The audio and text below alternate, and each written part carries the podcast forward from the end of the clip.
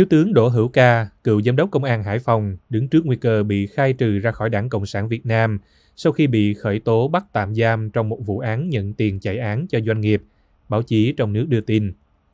Việc khai trừ ông đã được Ủy ban Kiểm tra của Thành ủy Hải Phòng xem xét và đề xuất trong cuộc họp ngày 6 tháng 3, báo Công an Nhân dân đưa tin.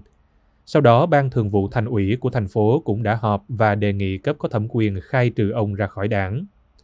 Do ông Ca là ủy viên của Ủy ban Thường vụ Hải Phòng và hình thức kỷ luật được đề xuất ở mức cao nhất là khai trừ, nên việc này cần phải được Ủy ban Kiểm tra Trung ương xem xét và đưa ra cho Ban Bí thư quyết định, báo Tuổi Trẻ cho biết. Ông Ca bị cơ quan cảnh sát điều tra công an Quảng Ninh khởi tố về tội lừa đảo chiếm đoạt tài sản vào ngày 22 tháng 2. Ông được xác định là nhận một số tiền lên đến 35 tỷ đồng từ một doanh nghiệp ở Hải Phòng để chạy án, nhưng ông không thực hiện như đã hứa mà giữ lại cho mình. Ông đã giao nộp lại số tiền này khi bị công an bắt. Thiếu tướng Đỗ Hữu Ca là giám đốc công an Hải Phòng từ năm 2010 đến năm 2019.